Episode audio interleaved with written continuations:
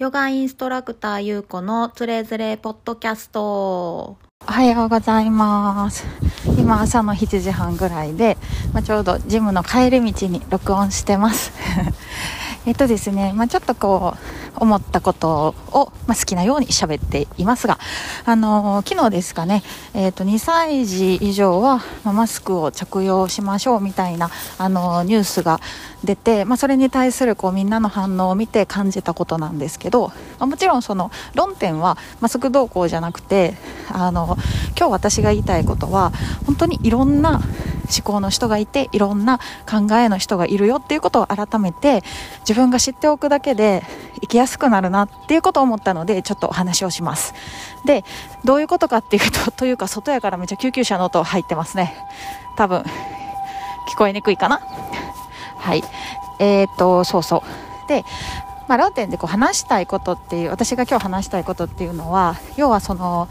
政治家の方だったりとか、まあ、誰でもそうなんですけど、自分と自分以外の人って、もうそもそも脳の作りが違うと思ったら、すごくね、受け止め方とか、受け入れ方が楽になると思うし、あと、すごく柔軟にものを見れるようになると思うんですね。まあ、例えば脳の機能の違いっていうので一番まあそれが、まあ、今はこういう自分が批判する側っていう立場になるんですけど、まあ、そうじゃなくて例えばこう自分が加害者みたいになってしまう側っていうのがいじめとか差別だと思うんですよね、まあ、例えばこうグレーゾーンであったりとか発達障害って言われる人に対してあの人はなんかちょっと人と違うからとかあの人はおかしいからみたいな目を持ってしまうことって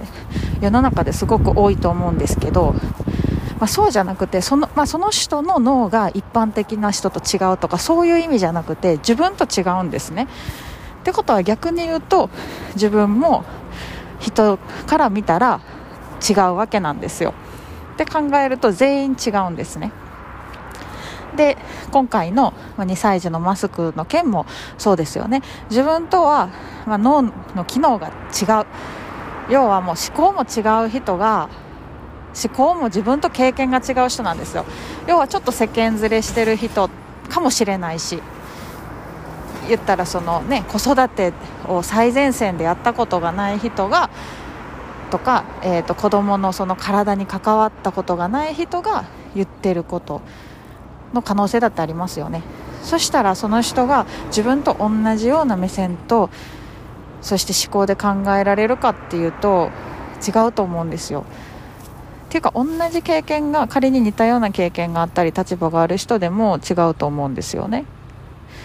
っていう感じでちょっとうまく伝わるかわかんないしちょっと誤解を招くようなね表現があるかもしれないけどなんかそう考えると腹を立て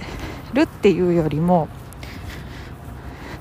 もっと先にこう捉えるべき問題っていうのが見えてくるんじゃないかなと思うんですよ。やっぱりまだまだね感情で腹を立ててか感情でこう動いて感情に先に乗っ取られてるなって感じる、まあ、SNS とかねいろんなそういう投稿が目に映るから見えるしもちろんその一人一人個人喋ったらそういうことはないんかもしれないけどなんかちょっともったいないなって思うことがあったので、